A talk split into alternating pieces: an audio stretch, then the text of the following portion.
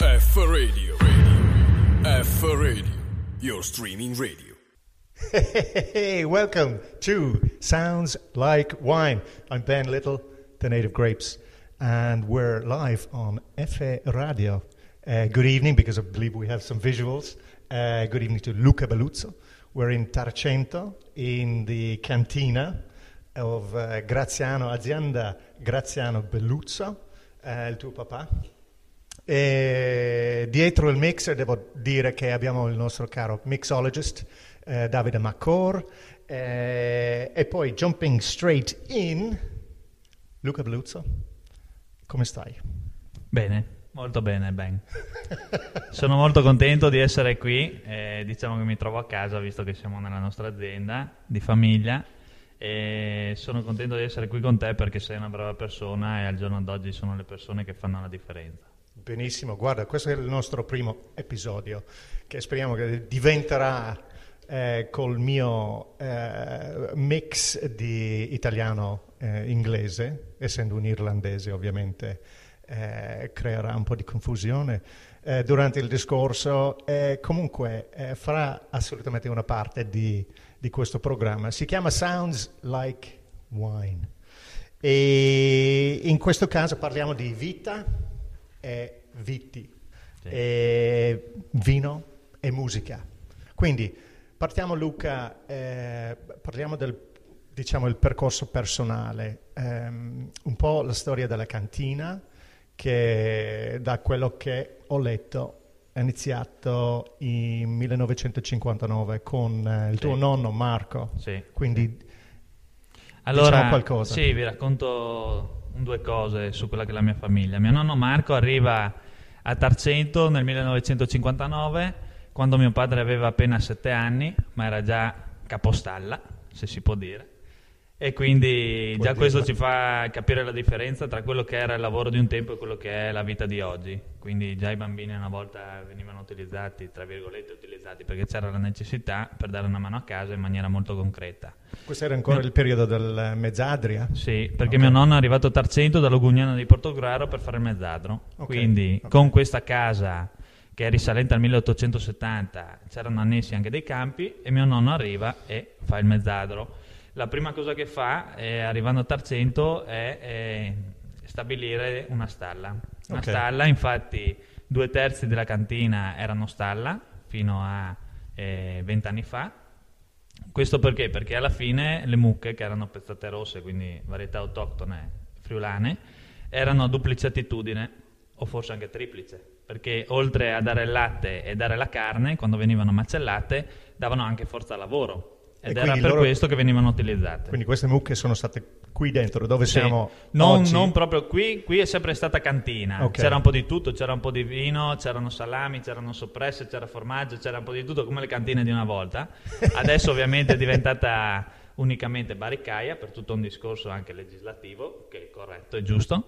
E, mh, anche perché abbiamo trasformato quella che era eh, la storia di un tempo, di mio nonno, della famiglia contadina, in una cantina vera e propria, anche se molto piccola, dove però cerchiamo No, di fare bellissima. dei vini emozionanti. ecco. Guarda, pensando, eh, torneremo al discorso della cantina un po' più dopo, eh, ma in, in questo momento se ti porto a 1967, quando Marco ha deciso di piantare Eh. Sì. la prima vigna. Sì, come sapete il vino era un alimento, Sì. più di oggi, Ok. perché veniva utilizzato appunto per dare forza ed energia ai contadini che lavoravano nei campi. Quindi ovviamente le gradazioni erano più basse, si trattava di vini che avevano 10 gradi, che venivano bevuti entro l'anno ed erano vini che comunque davano sostentamento ed era fondamentale in quell'epoca.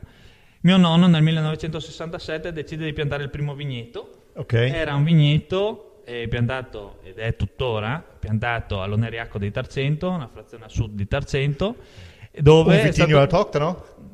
possiamo dire che era autoctono, che attualmente è diventato autoctono perché è più di 120 anni che viene coltivato Benissimo, in regione, sì, ed sì, era sì. però il Merlot. Ok.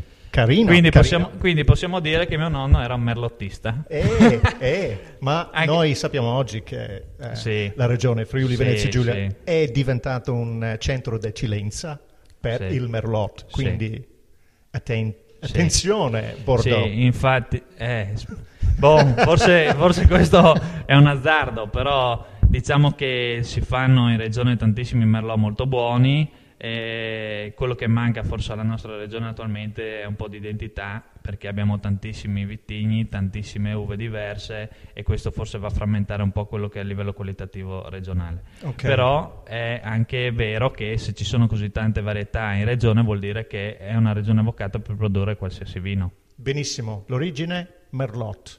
Sì, Ok. infatti abbiamo dedicato la riserva di Merlot a mio nonno e per quello si chiama Origine. Ok, quindi il tuo percorso, essendo il eh, nipote, Sì. the grandson, Allora, allora eh, quando hai cominciato? Quindi ovviamente hai fatto sì, dei passaggi con il Sì, tuo papà in sì, vigna, eccetera, eccetera, obbligati, eccetera. passaggi obbligati ho avuto, devo de- essere sincero, a differenza di mio padre che l'ha sempre fatto come secondo lavoro, anch'io sto continuando a farlo come secondo lavoro, però a differenza di mio padre ho avuto la fortuna di avere un padre che l'ha lasciato sperimentare e fare, mentre mio Ok. padre, a differenza mia, ha dovuto prendersi in lui non mano, ha dovuto prendersi in mano un altro vigneto e farsi il vino da un'altra parte in piccoli quantitativi. Ok, quindi dal punto di vista del percorso educativo, sì, hai raggiunto quanti anni Allora- hai scelto di andare a studiare? Allora, eh, questa è una bella scenetta perché mio padre mi porta a vedere alle superiori, quando dovevo scegliere la scuola, alle superiori, mi porta a vedere solo l'agraria di Cividale e, e ramo di enotecnico, chissà perché. Però Bravo, devo bravo dire, Graziano. Sì, bravo Graziano. E devo dire che ha avuto ragione alla fine dei conti perché fin da subito poi mi sono appassionato. Prima lavorando con mio nonno in vigna e poi ovviamente dando una mano a mio padre ed è stato quello che tra virgolette la mia consacrazione nel senso che è proprio quello che voglio fare quindi non mi pesa lavorare Quindi ecco. loro entrambi, nonno e papà, hanno aperto questo orizzonte Sì. eh, enologico. sì. Po- Can I say that? Can I say Sì. that? Ok. E, e poi, eh, sì, hai fatto quanti anni si, si deve fare a Cividale? allora c'era il corso speciale di enotecnico che non c'è più perché erano i sei anni interi ti sceglievi già in prima eh, se farei sei anni o se Quasi farei come cinque un medico. Eh sì Quindi- erano praticamente sei anni in cui diventavi perito un agrario ed fratello medico e lui ha fatto sette Ah, anni per eh, studiare sì, la, la sì. medicina, quindi sei anni, bene. Il bello è che mio padre mi ha lasciato sperimentare già dal 2006, io mi sono diplomato nel 2007, Ok. poi sono andato all'università a Udine che era con la sede staccata anche a Cormons, il secondo e terzo anno, quindi poi per diventare anche enologo, Ok. però il bello è che mi ha sempre lasciato sperimentare a casa, quindi fare delle prove, vedere se veniva il vino, farlo come pensavo dovesse venire io. Ok. Ovviamente lui continuava a darmi una supervisione, però mi ha lasciato ampia libertà. diciamo. Quindi il passaggio soltanto a Cividale, all'Università di Udine anche? Sì, all'Università di Ok. Udine, poi mentre studiavo lavoravo, quindi ho lavorato, ho fatto un po' di esperienza alle Vigne Zamò, agli Sfadi, sono stato in Francia, a Bordeaux, a Sì, Saint-Emilion. questo mi interessa, Sì, eh, lo, lo stage sì, eh, sì. a In- Bordeaux. a Bordeaux. sì. Eh, diciamo che è stata l'esperienza che mi ha formato maggiormente perché come io amo dire sempre che in Francia c'è cultura di vino e forse in Italia c'è ancora solo, tra virgolette, tradizione. Cosa vuol dire? Tradizione vuol dire che tutti bevono vino perché si è sempre bevuto vino.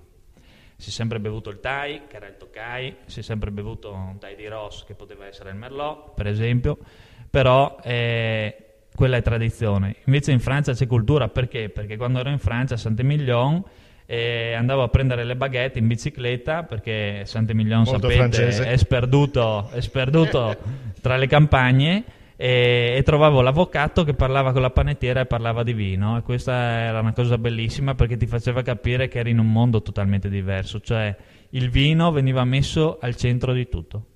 Guarda, il- tornando, quindi, tornando da Bordeaux con sì, una visione eh, sì, aziendale, personale, il mondo è aperto e quindi ehm, sei tornata a casa in famiglia, quindi lavorando con, in famiglia, io conosco perché ho lavorato col mio papà, sì, in un altro settore, eh, per anni, non è, non è facile.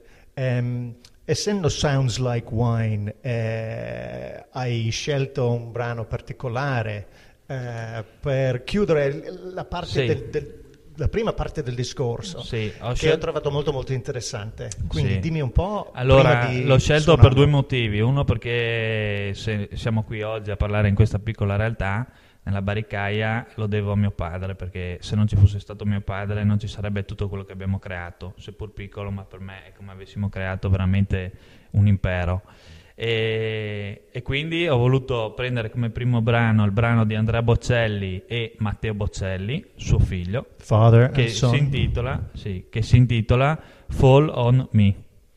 È un brano bellissimo perché sappiamo tutti qual è lo stato attuale di Boccelli, insomma da anni è cieco, sì, no, però parla, parla, di un sentimento tra padre e figlio che è quello che io ritrovo anche in tantissime cose, seppur in maniera diversa. Poi lascio a voi interpretare quello che è il testo, perché poi il bello della musica è che ognuno no, è può interpretarlo in maniera diversa. No, infatti ho, ho, visto il video su uh, YouTube uh, l'altra sera e pensavo, guarda Matteo, lui è nato in, in, diciamo, in in un posto veramente privilegiato eh, col suo papà, è bello, eh, quindi un, un, fisico, anche se un uomo può dire così, sì, eh, sì. canta come il suo papà, ma quello che ho visto eh, tra di loro nel video, un rapporto tra un papà e il suo figlio, era bellissimo.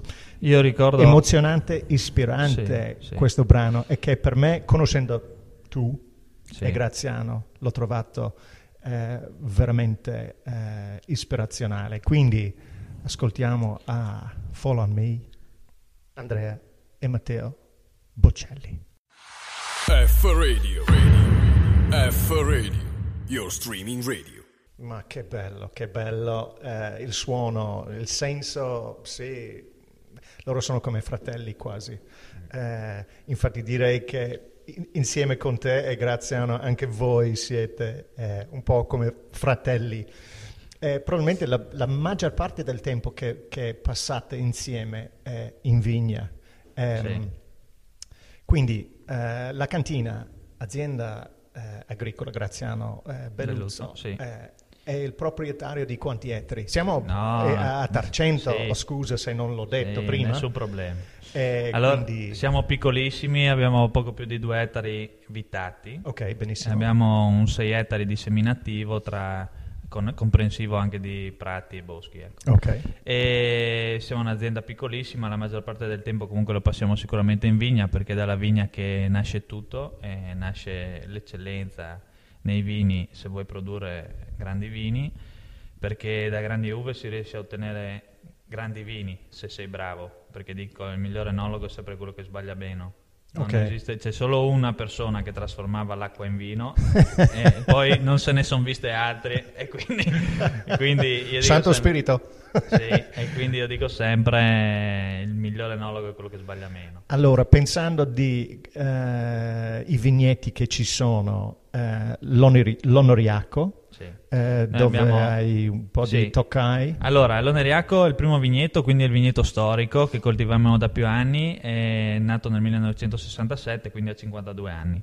Dove abbiamo Merlot, dopo è stato piantato un po' di Cabernet, un po' di Refosco negli anni, un po' di Verduzzo, diciamo. E poi abbiamo in gestione altri due vigneti attorno al borgo di Villafredda e poi abbiamo un ettaro interamente lavorato a mano sotto Villa Moretti, in affitto da quasi dieci anni. Okay. Che voi sapete che Villa Moretti è il simbolo di Tarcento, tant'è che noi ci rifacciamo anche la perla alla perla del Friuli, Friuli, nella produzione di un bianco e un rosso dannata, che sono perla bianca e perla nera. No, è un vigneto spettacolare dove c'è su un lato eh, il verduzzo. Devo dire che sì, eh, ti voglio bene, eh, perché eh, diciamo che Belluzzo è una casa autoctona eh, perché le varietà che avete in vigna, parliamo di refosco di, del, di, ma, sì, del Rosso, ma anche c'è un po' di Faidis, sì, sì. il ex refosco nostrano, c'è il Verduzzo friulano, eh, c'è il Tokai, eh, c'è il Merlot, c'è il Merlot sì, l'abbiamo detto. E quindi, e quindi eh, ci siamo ritrovati con questi vitigni che sono vit- e c'è un motivo se sono stati piantati questi vitigni negli anni scorsi, perché alla fine tutti i vigneti che teniamo in gestione hanno viti vecchie che superano i 50 anni, questa è una prerogativa della nostra azienda. Ovviamente per allevare delle viti che hanno più di 50 anni devi avere una cura sicuramente superiore rispetto alle viti giovani.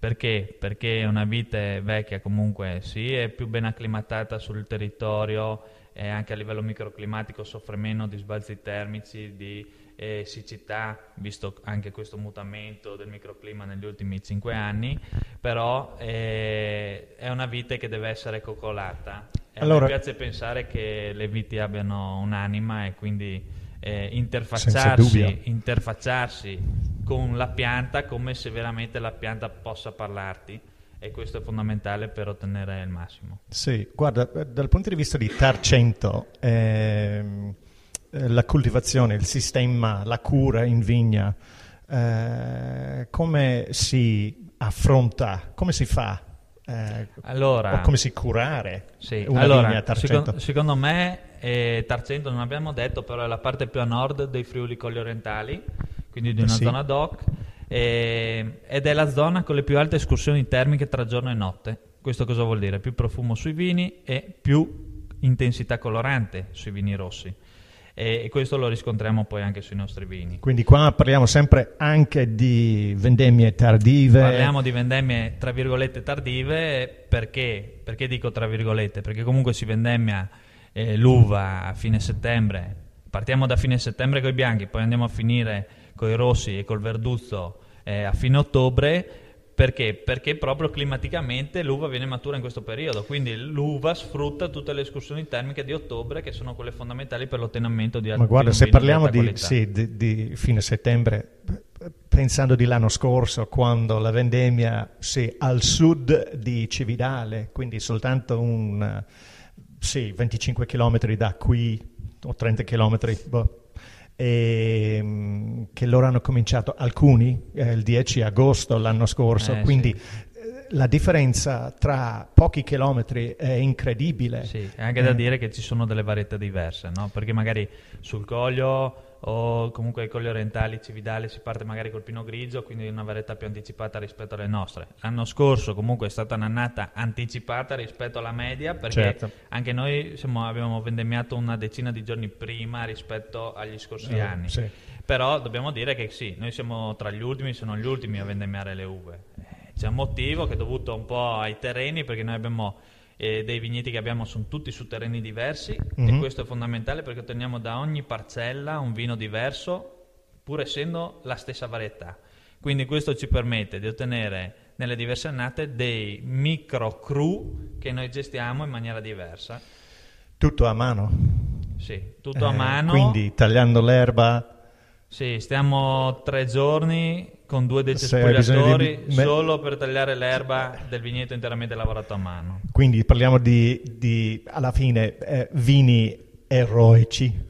Sì, Eh, Sì, mi piace senza- il discorso della viticoltura eroica, mi piace molto, infatti a breve avremo anche il bollino eh, di viticoltura eroica perché alla fine è la realtà, è la realtà perché noi nel vigneto che lavoriamo interamente a mano abbiamo piantato nei primi tre anni in cui lo gestivamo 1200 viti, pala e piccone perché la trivella non scendeva più di 5 centimetri, cioè toglieva E il quindi- cotti corboso e poi Sì, niente più. Ovviamente c'erano tanti volontari eh, per fare questo lavoro. Eh, Eh, sì, sì, io e mio papà, io e mio papà e qualche ginocchio perso facendo i trattamenti, no? Bene, bene. Guarda, pensando di quest- la, la- si dice durezza del Mm. eh, lavoro, eh, di questo tipo di lavoro, ehm, dov'è il tuo cuore? Ehm, nel senso, è in vigna o in cantina? E, e parleremo anche di qua. Al- O, sì. o sei ugualmente diviso Allora, uno tra diciamo l'altro? che mio padre è il re della campagna perché il 90% se non il 99,9% periodico del lavoro lo fa lui. Quindi lui volte. guida il trattore. Eh, eh, dove può guidare il trattore? Sì, no? Me- come metafora mi piace molto.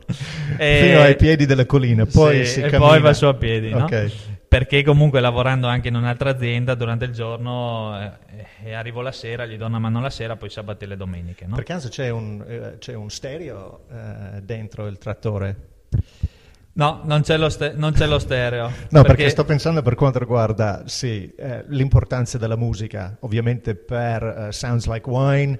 eh, Sì, no, la noi musica- facciamo questo collegamento sempre. Sì, allora la eh, musica è fondamentale perché eh, diciamo quando hai bisogno secondo me di un po' di grinta ascolti musica rock, quando hai bisogno invece di ragionare su quello che deve essere eh, il tuo vino a 360 gradi, una volta che è un vino finito, che deve essere scelto il taglio per l'imbottigliamento, io ascolto sempre musica classica, come Ok. la prima canzone insomma, che abbiamo ascoltato. Bene, bene, ok, quindi eh, probabilmente è più Graziano che canta se- per Sì. se stesso. Graziano canta più musica rock. Oh, sole mio, o una cosa del genere. Eh, allora, ehm, sì, quindi a te piace lavorare in vigna? Sì, a me piace molto. Diciamo che non ho tanto tempo, però mi piace molto. Penso che sia fondamentale il lavoro in vigna. E la potatura invernale è a prescindere è a prescindere la parte più importante, perché è lì che dai l'impostazione alla pianta per tutto l'anno vegetativo. Ok. Poi la potatura verde invece, quindi quella estiva, primaverile estiva, che porta alla vendemmia, è fondamentale anche quella, però ha un po' meno rilevanza secondo me rispetto all'invernale. Quindi l'importanza per quanto riguarda la qualità del vino è la comunicazione, quindi passando il tempo in vigna, comunicando con la pianta, quindi sei aperto a, a loro, loro sono aperte a te. Sì, io e credo pensando di, di, di Tarcento, eh, la perla del Friuli, la bellezza, eh, deve essere una vita meravigliosa. Sì, e infatti abbiamo scelto come secondo brano il- dal titolo meraviglioso dei Negramaro, del gruppo Negramaro, perché è un brano bellissimo che Quindi parla... non parliamo del vino, No. negro amaro, No, no, parliamo, del, gruppo, musicale, Negramaro e il titolo appunto è meraviglioso e parla di momenti che possono essere non belli della vita, in cui però devi circondarti di persone belle e che ti fanno vedere il bello della vita, perché la vita è bellissima. Guarda, pensando anche ascoltando il brano, eh, sì, c'è un'intensità e una simpatia anche che trovo in te, quindi una scelta bellissima, una scelta meravigliosa, eh, negro amaro, ascoltiamo. F Radio. Radio. F Radio. Your streaming radio. Bellissimo, musica, uh, music in the veins, um, and also a bit of uh, vino rosso, uh, I have to say, uh, because we are sipping on a bit of perla nera. Uh, stiamo bevendo Sì, perla nera. perla nera, e che sì, è il vino, diciamo... Dannata. Dannata, è, diciamo, è la, è la porta, è l'ingresso Sì, per la- in cantina, Sì. diciamo, dove... Diciamo che per la bianca e per la nera sono i vini dannata che non fanno legno e sono stati dedicati appunto nel nome e nei fatti a Tarcento perché sono stati vinificati con le uve che maggiormente rappresentano Tarcento perché per la bianca è un blend tra eh, Tokai e un 15% di Sauvignon Ok, e invece per la nera vuole ricordare il nostro anno da sempre fatto nelle nostre zone quindi a seconda delle annate c'è dentro Merlot, Cabernet Franc, Fosco, Franconia allora guarda, se quando eh, andiamo eh, in onda con l'intervista eh, forse vedremo sì, l'impronta di eccellenza eh, che c'è qui dentro eh, questa casa di 1860 tipo, sì? sì, 1870 Eh, 70, scusa, e in questa bellissima barricaia. E, mh, pensando del, dell'eccellenza, il tuo programma in cantina, parlando del, d- sì, eh, del rosso e il bianco della nata, eh, saltiamo un po' eh, in avanti e, e parliamo delle riserve, perché questa Sì. è veramente la bandiera del, Sì, noi della produciamo, noi produciamo quattro riserve numerate, limitate, che escono solo nelle migliori annate e si chiamano appunto Origine, la riserva di Merlot dedicata a mio nonno, Graziano, la riserva di Refosco dedicata a mio padre, eh, che viene prodotta vigneto- col vigneto di Loneriacco, e poi abbiamo la riserva sempre di Refosco che però si chiama Orgoglio, perché nasce dal vigneto interamente lavorato a mano e la prima nata è uscita Questo dopo il- 5 anni. dal peruncolo rosso Sì, in purezza. in purezza. Ok. E perché li abbiamo tenuti separati? Perché le due zone, pur essendo a un chilometro e mezzo in linea d'aria l'una dall'altra, danno note completamente diverse ai vini. E poi abbiamo il nostro fiore all'occhiello che è Aurum. E adesso siamo fuori con la nata 2015 dedicato a mia sorella e si chiama Aurum Pereva. bene, bene, guarda, pensando dell'alchimia, sì, Aurum ovviamente eh, il lavoro, Ma eh, posso chiederti per quanto riguarda il refosco dal peduncolo rosso, perché tu sei come me un Sì, amante io, del... sì, io sono refoschista. Mi piace dirlo perché anche nel nostro logo aziendale abbiamo una foglia di refosco peduncolo rosso stilizzata. Perché una foglia? Perché la foglia è importantissima, perché la foglia ti fa capire se la pianta sta bene o no. Se la pianta è sana avrà una bellissima foglia e quella fotosintetizzerà, quindi porterà nutrimento poi al grappolo e quindi darà qualità alle uve. Il vigneto da dove viene eh, questo refosco per l'orgoglio, Sì. eh, stiamo parlando di sotto la Sotto Villa la Moretti? Villa Moretti, sì, Ok. è il vigneto quello interamente lavorato a mano. Quello è un vigneto che dà note molto più mature al refosco, mentre Graziano invece è più sullo stile francese, ricorda più i vini di Sant'Emilion. Ok, quindi tecnica, arriva l'uva, eh, tini aperti, all'inizio fa la macerazione Sì. per... Sì. Allora, i 15, giorni di 20. macerazione con le bucce dipendono dall'annata, perché Ok. a me piace dire così e non, è- non lo dico a caso, è Ok. l'uva che decide il suo destino. Ok. Ogni anno quindi noi cambiamo la vinificazione in base alle uve che abbiamo e in base alla maturità dei tannini, del vinacciolo e quindi, e quindi avrai, buccia. avrai già deciso eh, quando arriva in cantina, o anche probabilmente prima, che sì, questa annata diventerà potenzialmente la riserva. Sì, perché appunto noi non uscendo ogni anno con le riserve eh, usciamo solo con le migliori annate. È da dire che io tento sempre di fare la riserva, perché anche le peggiori annate, tipo il 2014, ho cercato di produrre una riserva. Ci sono riuscito però solo con un vino che era Aurum, perché è stata un'annata molto piovosa e il Verduzzo che come lo facciamo noi in versione muffa nobile ha trovato giovamento da tutta questa pioggia è venuto un grandissimo vino. Gli altri 5 vini invece nel 2014 non sono stati prodotti, per esempio, e questo fa capire che insomma il rispetto del consumatore per me è fondamentale e senza rispetto non c'è niente, non c'è più fiducia tra consumatore e produttore e quindi io tengo tantissimo a questo. Allora, il passaggio, sì, quindi eh, la vinificazione, quindi macerazione, fermentazione eh, finita, poi passa in legno. Per quanto tempo? Allora, Quindi- in legno resta, i rossi restano almeno due anni in legno. Ok, quindi parliamo di barrique. Tutto rovere può francese, tutte barrique arrivano dalla Francia. Ok. Eh, perché? Perché io ho un bellissimo rapporto con due tonnellerie principalmente eh, che assecondano quelle che sono le nostre esigenze. Noi siamo piccolissimi, produciamo pochissimo vino e quindi abbiamo bisogno che i legni che ci arrivano siano di altissima qualità, ma altrimenti guarda, andiamo sì, a rovinare parliamo- tutto quello che... La tua dedizione eh, è pazzesca eh, per quanto riguarda la qualità, eh, quindi pensando ho assaggiato sì, anche, sì, non lo so, delle settimane fa alcuni vini che non passeranno eh, Sì, qui... com- come le riserve, quindi direi lo sfuso di- della cantina Beluzzo Sì. sarà il, il miglior vino rosso che sfuso che si può trovare, quindi Sì, è da dire che... avete una fretta. Sì, è da, è da dire che dal 2015 che abbiamo l'etichetta, Sì. no? Col nome Vini Belluzzo appo- a- appositamente.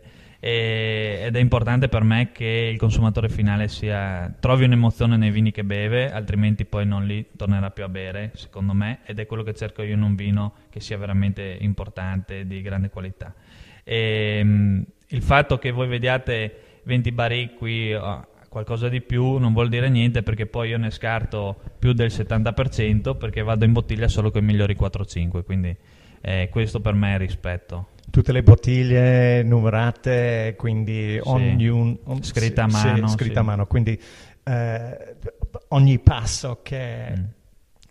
si, si fa eh, è sempre con qualità in, Sì. in mente. E noi abbiamo questa mission che, che tra l'altro abbiamo scritto anche in tutte le retroetichette che dice non vogliamo essere ricordati come produttori di vino bensì come produttori di vino buono e non è una presunzione perché tutto il mondo ormai fa vino, tutto il mondo lo fa bene, però è un'idea di fare vino, cioè o lo facciamo veramente buono, altrimenti è meglio non andare in bottiglia. Ho sentito che ci sono dei mitici eh, produttori qua in Friuli che hanno preso un po' l'interesse in quello che stai facendo, il tuo programma. Eh, Eh, sì. Uno particolare, se posso menzionarlo, è Enzo, Enzo Pontoni, eh, signor o Mr. Miani, eh, che è venuto qui per assaggiare. Sì, è venuto un anno e mezzo fa qui in cantina, mi ha fatto il più bel regalo che poteva farmi perché lui è una persona milissima, è un maestro ed è una persona da ammirare, ce n'è, ce n'è sempre meno al giorno d'oggi e quindi quando le trovi devi solo che inginocchiarti e ascoltare ogni perla di saggezza che Ma anche esse- dalla sua bocca. Sì, essendo un refoschista lui... Ed, è- ed essendo anche un refoschista, ama, ama anche i bianchi, però diciamo che con Refosco lui ha creato un mito che era quello Sì. dei Calvari. Sì. Sono stato veramente contento perché è venuto in cantina e gli ho potuto far assaggiare i nostri vini. Ecco. Guarda, pensando de- anche sì, dei mitici eh, e di un vino mitico, ehm, hai un vino mitico in mente? Sì, al 17 di dicembre di quest'anno invito tutti gli ascoltatori a venire. Presenterò il vino dedicato a mia sorella perché purtroppo abbiamo avuto una mancanza in famiglia. Quindi parliamo di, di- di Eva, Sì, due anni mia fa. sorella Eva che due anni fa è mancata ehm, a causa di un tumore e attualmente abbiamo dedicato la miglior annata di Aurum di sempre, che è la 2015, gli abbiamo fatto una dedica eh, trasformandolo in Aurum per Eva. E però dal 17 dicembre nascerà, o meglio, uscirà in vendita il vino dedicato proprio a mia sorella perché mia sorella ha sempre creduto in quello che facevo e quindi uscirà la prima riserva di bianco secco dell'azienda.